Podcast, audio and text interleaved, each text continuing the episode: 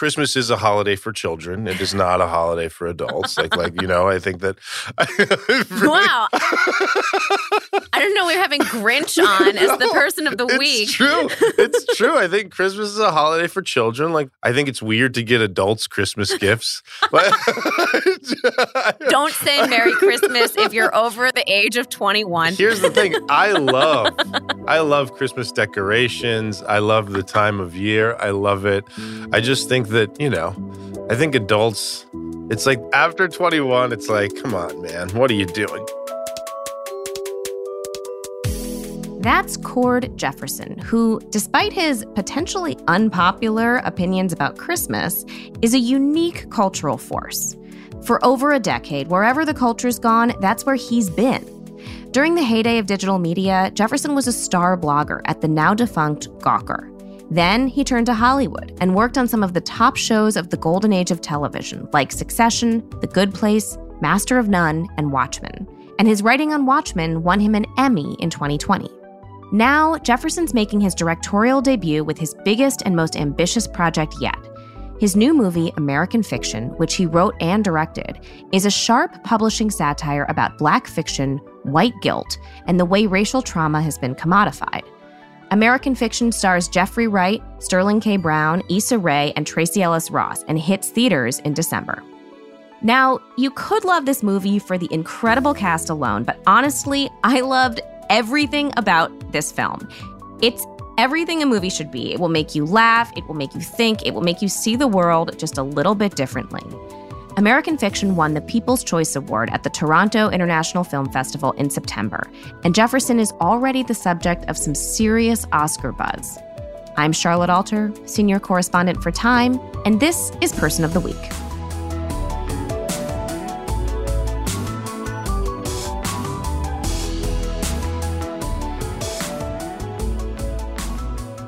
I was telling them, I was like, Char- I know Charlotte.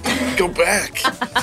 Your baby's like the cutest baby in the world. It's kind of it's you. kind of unbelievable. Uh, thank you Have- so have- much. Have people told you that before? you know, they have. she is like kind of insanely cute. It's strange. She's, it is strange. It is really weird to have a supermodel baby. And like, I could be like, no, she's not. There's cuter babies, but like, no, you're Yeah, right. She is the cutest one. um, okay, so uh, here on this show, we like to start at the very beginning. Yeah. So, can you tell me about growing up in Tucson? Like, what was your family like? What were your mom and dad like? Yeah, yeah. I would say that I had a weird upbringing, sort of like Hmm. normal in most of the normal ways. You know, I, my dad's a lawyer, my mother was an educator. She started out as a third grade teacher, but by the time I was around, she was an administrator. But it was weird in that my dad is a black Republican and my mother was a Hmm. white liberal. And so nothing was taken for granted in my household. There was constant debate and dissection of sort of like belief systems. There was a lot of back and forth and argument and sort of gentle teasing. It was sort of like a strange stew as far as that went socially in my house. So, Republican and Democrat. Yeah, yeah. You don't hear about that too much these days. What was that like? I mean, it was interesting. I think that it was good. It's very foundational for me in a way that I think it's very important with sort of like the, the way that the world is polarized these days. It was a very helpful upbringing that it helped me realize that not all Republicans are uh, racist maniacs and not all Democrats, you know, are sort of like uh, bleeding heart liberals who are illogical, I would say, and sort of like put their feelings and their emotions before any sense of reason. I just, I don't think I'm a centrist. I think that I'm pretty far left, but I do have this sort of very good understanding very early on that, you know, people can have differences of opinion without being like monsters, you know. Right. My father is a Republican, but he didn't vote for Donald Trump. He would never vote for Donald Trump. He considers himself more libertarian than Mhm. Republican these days. He says that sometimes he's embarrassed to call himself a Republican anymore. But he, you know, he was a Goldwater Republican, we'll say, in that way. I read somewhere that your mother's family was very unhappy when she married your father. Yeah. So my mother was disowned by her family when she married my father. The famous story is that she and my dad started dating right before Christmas, and her parents said, uh, "We never want to speak to you ever again." And my mom sort of thought, like, sure, yeah, okay, never. And so she went out and bought a bunch of Christmas gifts for her parents and her brother and her siblings and, and left them on the front door at their home. And by the time she'd gotten back to her house, she went out to run more errands. All of the gifts were sort of at her front doorstep. And there was a note that said, when we said never, we meant never. Oh my God. And so she didn't end up talking to her father again until he was on his deathbed. I would send letters to my grandfather until I was about eight or nine, and he would send them back unopened. Uh, my mother would send letters pretty consistently um, for for a long time, but those ones never came back. And there's like a very dark, uh, kind of like cinematic story where my mother's brother, who she eventually had a reconciliation with her brother before she passed, but my mother's brother said that one day he walked into their dad's room and her dad was just sitting there reading this box of her letters that he had accumulated wow. over the years. And, you know, clearly he was like torn up about all of this. Anyway, all that's to say that, you know, again, the thing that I learned from that, that is sort of like a foundational experience for me was that my mother used to tell me all the time, she'd say, I try to think of something that you could do that would make me stop talking to you and mm-hmm. stop loving you. And she was like, I've thought of you murdering people and sort of like doing the worst things that a person could do. And even then, I can't envision a world in which I would stop loving you and not want to speak to you. So I had from a very early age just this idea of like race is ridiculous and sort mm. of hmm. like pointless, and that this being anything worth caring about is just a ridiculous notion. And so hmm. I had that very basic understanding very early on that all of this is like an absurd societal creation as opposed to something concrete and important. Wow. So, when did you first start thinking about becoming a writer? My parents were professionals and they'd both been to grad school and their friends were professionals. So, I didn't really know anybody who made money from art who was creative for a living. I knew people who like played in bar bands on the weekends and I knew people who like wrote as a hobby. But as far as being an artist as a profession, I didn't, that seemed out of reach to me. Mm. You know, hmm. I thought that that was something that people in New York and LA and Paris did. You know, I was from Tucson, Arizona and come from like money or anything. So I always assumed that one day I would go to law school and then I would just sort of like write on the side as a hobby. So um, I knew that I was into writing. I was on the high school newspaper and then I founded this literary magazine in college. And so I always knew that I really enjoyed it. But again, it seemed like, who am I to mm-hmm. say that mm-hmm. I'm a writer? You know, who am I to pursue this professionally? And so uh, one of the ways that I scratched that creative itch was I started at a day job. I was a communications coordinator at this small nonprofit in Venice Beach right after college. And on the weekends, I would write as a hobby. And then one day I met this guy who was an editor at this music magazine in LA called Filter. And he asked me to start writing for him. And so I started writing for him a little bit. And then I just started getting a bunch of different freelance journalism jobs. And it scratched that itch of allowing me to write and be creative, but in a way that my parents understood and the way that my parents could say like oh he's a journalist there's one foot in the professional world and one foot in the creative world and so i was a journalist for about eight or nine years in various capacities, always with an eye toward like, well, I wonder what I could do beyond this. You know, I came up during the 2008 to 2014 kind of like Gawker era. Gawker, but also like essayistic writing and sort of like that was my window in journalism. I was always interested in film and TV, but there's just so many barriers and obstacles to getting into it. It feels like these like insurmountable walls yeah. if you don't know anybody who works in the industry. So I just assumed that I would just be like a guy who writes for the internet for the rest of my life. So my last two years in journalism were spent at Gawker from 2012 to 2014. And so not only was I working with people that I really loved, whose work I respected, and who I was just a fan of as a reader, let alone a colleague, beyond that, it was just I had a lot of freedom. But it was great because I came in and I asked uh, my boss, I said, look, I, I want to work here. I really love the work you guys do, but I don't want to just blog. I don't want to yeah. just do daily small stuff. And so we had an understanding that I could essentially take my time and just write longer things, write essays. It was less of just like the day to day grind of just mm-hmm. blogging. My first day there, nobody told me what to do. Like, that's it. And right. they were just like, go. I was like, well, what do I write? And they were like, whatever you want in many ways, it's like one of the best jobs, if not the best job that I ever had. That amount of freedom. Like, I love working in film and television, but there's so many layers of bureaucracy and sort of like people telling you what you right. can and can't do.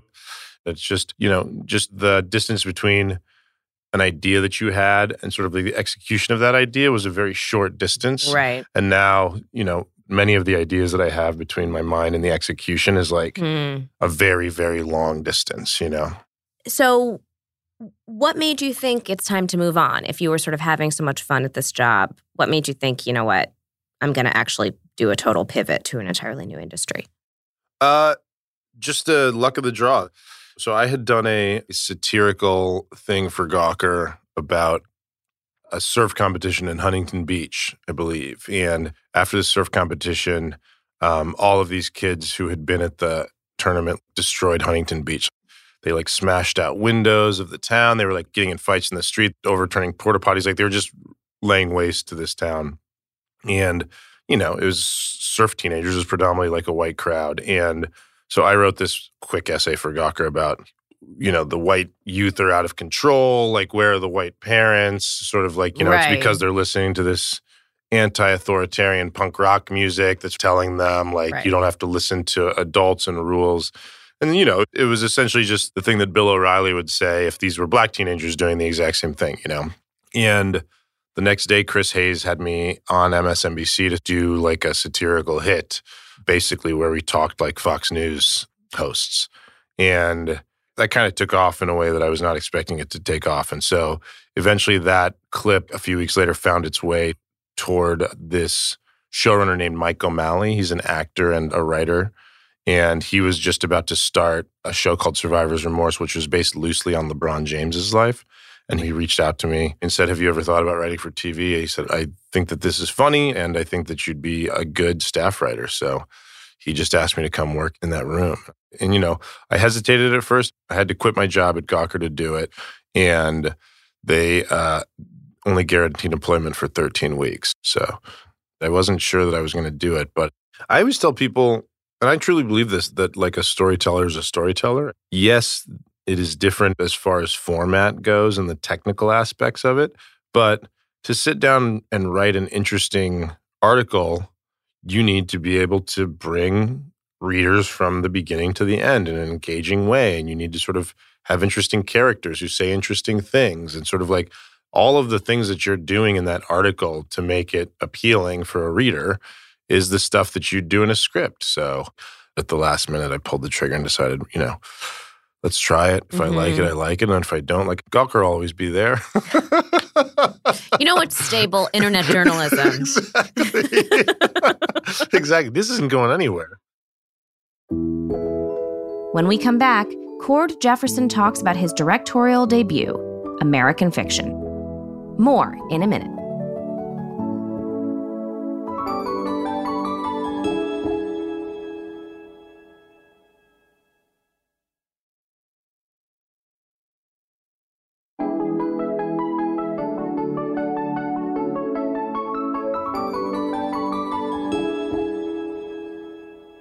So I read an interview where you said that sort of towards the end of your time at Gawker, you found that you were sort of like pulled into this kind of racial trauma beat almost, mm-hmm. and that like you found yourself writing constantly about like bad things that were happening yeah. to Black people. How did that contribute to your decision to kind of try something else? So it was partially my own doing, right? Like I wrote this article called The Racism Beat in 2014, right after I left to work in TV. And part of that is about how, you know, when you're young and you're just starting out in your career, you're trying to figure out what can you do that other people cannot do? How do you distinguish yourself from sort of like the pack of writers, especially the pack of other writers on the internet? And, you know, one of the things that distinguished me was that I was black. You know, I would write often about race and the intersection of race and culture and the intersection of race and politics. That was something that I had taken upon myself to do. I did not sort of realize it would eventually sort of just snowball to this place that that was kind of the only thing that people really mm. wanted me to do. It became like, oh, you like to write about race? Well, then why don't you write about Trayvon Martin getting killed? Why don't you write about Mike Brown getting killed?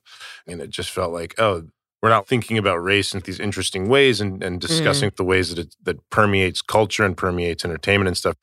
It's just sort of like very didactic. Like, do you want to write an essay about how it's wrong that another black person was killed? And it's like, well, that's like a two sentence essay. You like know what racism I mean? Bad. exactly. Like, what yeah. do you want me to say? And so it just became like this revolving door of trauma and pain and agony that I was like, this is no longer interesting to me. Not only is it no longer interesting to me, it's like actively painful to like wake up every day and feel like, oh, this is my job is just to write about these sort of agony of human beings. So by the time that Mike reached out to me to ask me to work on the TV show, I was already feeling that. I kind of had reached this wall in the stuff that I wanted to write about. So it just felt like time to try a new thing and sort of see what happens with that. So, you know, you've just directed your debut film, American Fiction, which won the Toronto International Film Festival's People's Choice Award and is going to be released on December 15th. Mm-hmm. I loved this movie. Thank you. So, can you tell our listeners what the movie's I can about? try. The elevator pitch is that Jeffrey Wright plays an author named Monk who specializes in kind of contemporary retellings of classical Greek mythology in his novels. And his novels are respected by certain people, but not very well read. And he's certainly not making a ton of money from his writing. He's also a college professor. And one of the failings of his books is that people say they're not black enough. Monk is a black writer, and people say, like, you don't write black enough books. And so one day, as a sort of like angry reaction to that criticism, he writes this quote unquote black book that kind of has every stereotype in the world about the black community and he writes it intending to humiliate the publishers and sort of like rub their noses in the garbage that they ask black writers to write. And it ends up becoming this massive success, this runaway bestseller hit. And he was not prepared for that. And so his life is forever altered by the success of this prank that he was intending to pull off. So there is so much here. First of all, this movie is based on this book, uh, Erasure by Percival Everett, which came out in 2001. Mm-hmm. So, one of the things I wanted to ask you is this novel, Erasure, was not like a bestseller, wasn't really on anybody's radar. Yeah. What spoke to you about this book, and why did you feel like it was so relevant for 2023? It came out in 2001. Uh, I had never heard of it until December of 2020, I was reading a review for another book called Interior Chinatown. Mm-hmm. And the uh, reviewer said that that book had a satire reminiscent of Percival Everett's Erasure. And mm. so I went and read about Erasure. It sounded interesting to me. And I went and bought a copy right before the holiday break. And I just devoured it. And I just kept thinking about it.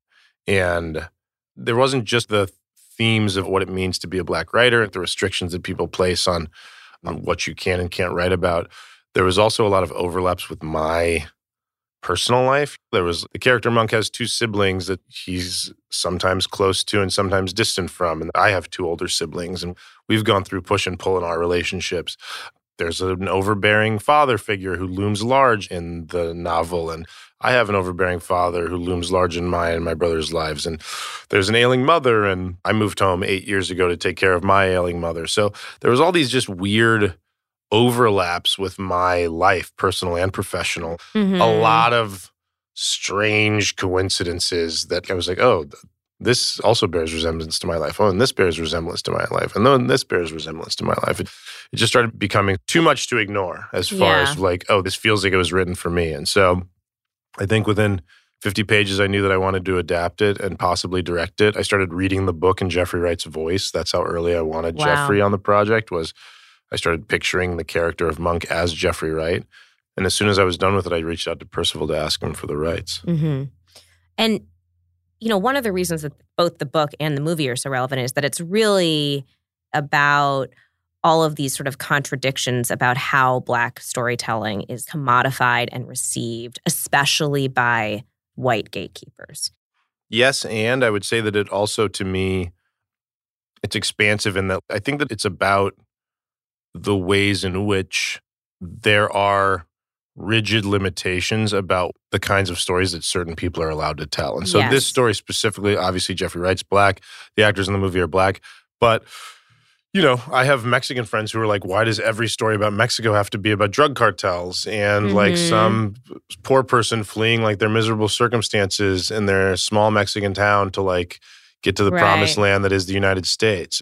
I think that there's a lot of people who just feel that the sort of expansiveness of their lives is not really captured in Mm. pop culture in the way that other people's lives are captured in pop culture. And so I think it's just really about how a lot of artists and writers and creatives feel pigeonholed by, as you said, the sort of like gatekeepers atop these institutions that are making TV and film and books and other culture. Yeah. And there's this cluelessness with which the industry treats this story, which is where a lot of the humor comes from. How much of that kind of humor was drawn from your own experience? Oh, so much, so much, a lot of it. You know, I've had uh, notes come back to me about characters asking the characters to be blacker from uh, from executives that say like you need to make this character more black. And when I get that note, I say like I'll indulge that note if they get me on the phone and tell me what they think blacker is. Like, how do I make a character blacker? I want to hear it from them. And then, of course, that note goes away because everybody's terrified to sort of try to explain how to make a character blacker Right. because they know that they'd sound like idiots. Like I've had a executive call me a mulatto to my face. Oh my I've had somebody say like you're a mulatto, right? And this is like within the past, you know, 10 years. This is not like 30, 40, 50 years ago. And look, I'm not saying that these people are malicious, but you know, I just think that a lot of the times people, you know, they don't know. They're ignorant. I heard this great thing called Hanlon's razor and I think about it all the time now. Hmm. You know, Occam's razor. Yeah. Hanlon's razor says, never ascribe to malice what could more accurately be ascribed to ignorance. or And, stupidity. yeah, exactly. That is sort of like a very real thing that I think about Hmm. now is that people aren't necessarily malicious. The vast majority of people aren't saying, like, I'm going to say a racist thing now. I think that a lot of people, their hearts are in the right place and they sort of are ignorant. They don't know what to say and what not to say. And so, like the people in this film, I think that these aren't people who are like burning crosses and stuff. They're people who just who just don't know any better, you know? So, one of the things about this is that there has been this ongoing conversation about the best way to tell more Black stories and to elevate more Black storytellers. And this movie is about, in some ways, all the ways these white gatekeepers are still getting that wrong. Yeah, I mean, I think that one of the things that this movie asks is something that I've asked for a long time, which is why is it always these stories when it comes to sort of like the quote unquote prestigious Right. films and television shows, right? Like, why is it always slavery? Why is it always a civil rights activist who needs to overcome, you know, white racists who are blocking black students from getting to the school or dumping food on their head? Why is it always people who are in gangs? Why is it always people who are drug dealers? Why is it always a black person being killed by the police? Like, I'm not saying that these movies shouldn't be made. In fact, I think that we live in a country now in which people are actively trying to rewrite history and actively trying to cut out these kinds of lessons from school. And they're actively banning books about queer people and black people and, and slavery. And like, I understand that we are sort of opposing these kinds of people who want to get rid of these stories. And so these stories aren't just real, they're also important to have and remind people of. That being said, I think the bigger and more important question is why are we making all of these stories to the exclusion of all other kinds Mhm. of stories, you know? To the exclusion of every other thing that has sort of like happened in black life. Like nowadays in the United States of America, black life includes slavery, of course, but it also includes the president of the United States, you know, and everything in between that. I mean, there is such a limited perspective in Hollywood and in other places where black stories get told of black life. So I think that to me, that's just sort of like a much more important question. I don't really care why artists make the art that they make. Well, I do care, but I think that artists make art within systems and institutions that were created long before they were around. And so far be it from me to criticize another artist's art because they're Mhm. simply working within the institutions that were made by people who were like 10 levels above. And so the question to me is why are those people so interested in telling the same stories over and over and over and over again? Mhm. Why are those people interested in this very limited perspective on what it means to be a black person or a Mexican person or any other group of person that they're telling stories about? Why do they have such a poverty of imagination when it comes to what other people's lives look like? Hmm. You know? So, so much of your work has this like really sharp element of cultural critique. I'm curious, you know, when you're working, which comes first, the idea or the story? Do you say, oh, I want to tell this incredible story, and actually it's really relevant right now because these themes emerge? Or do you think to yourself, I want to talk about this idea, and here's a story that could be a good vehicle for unpacking that? I think probably the story always comes first because to me, there's no way that that stuff isn't going to creep in. And so, it's impossible for me to make something that isn't a little sharp and a little acerbic Mhm. because I think that I do have this like deep well of anger.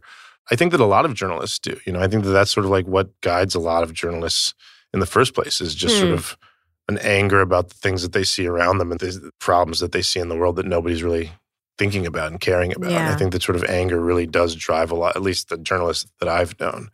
And so that's always going to be part of the work. There's always going to be criticisms and, and some cynicism and some satire in the work that I do, no matter what.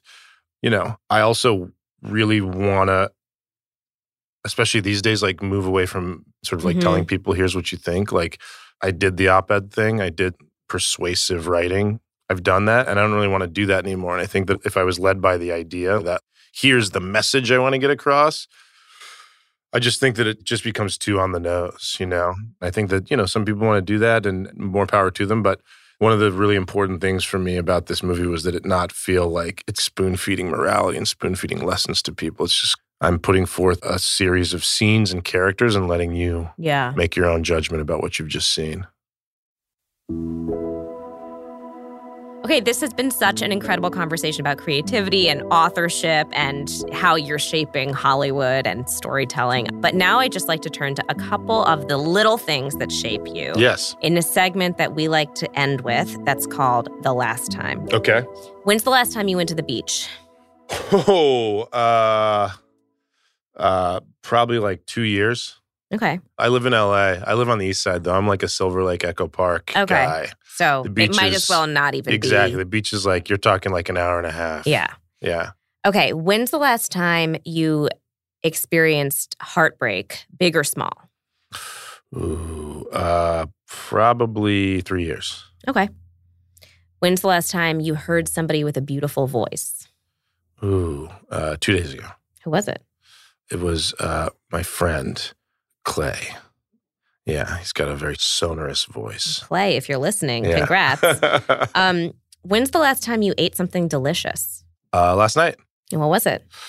uh, it was a bunch of gummy bears. Gummy bears are the best candy. Wow.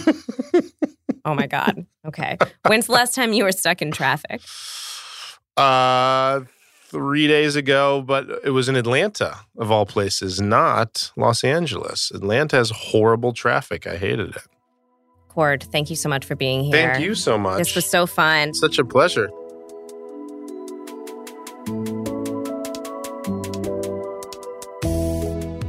You can catch Cord Jefferson's new film, American Fiction, in theaters starting December 15th. Thank you so much for listening to Person of the Week. If you like what you heard, don't forget to subscribe wherever you get your podcasts, and we'd really love to hear from you. So send your tips and thoughts on our show to personoftheweek at time.com. I'm Charlotte Alter. See you next week. Person of the Week is hosted by Charlotte Alter. It's produced by Nina Bisbano and India Witkin. Our senior producer is Ursula Summer. Our story editor is Katie Feather. This episode was mixed by Rebecca Seidel. Our theme music was composed by Billy Libby. Joseph Frischmuth is our fact checker. Person of the Week is a co production of Time Studios and Sugar 23. At Time, our executive producers are Michael Erlinger and Sam Jacobs. At Sugar 23, our executive producers are Mike Mayer, Michael Sugar, and Liam Billingham. Sasha Matthias is the head of audio at Time. You can find us online at time.com slash person of the week and wherever you get your podcasts.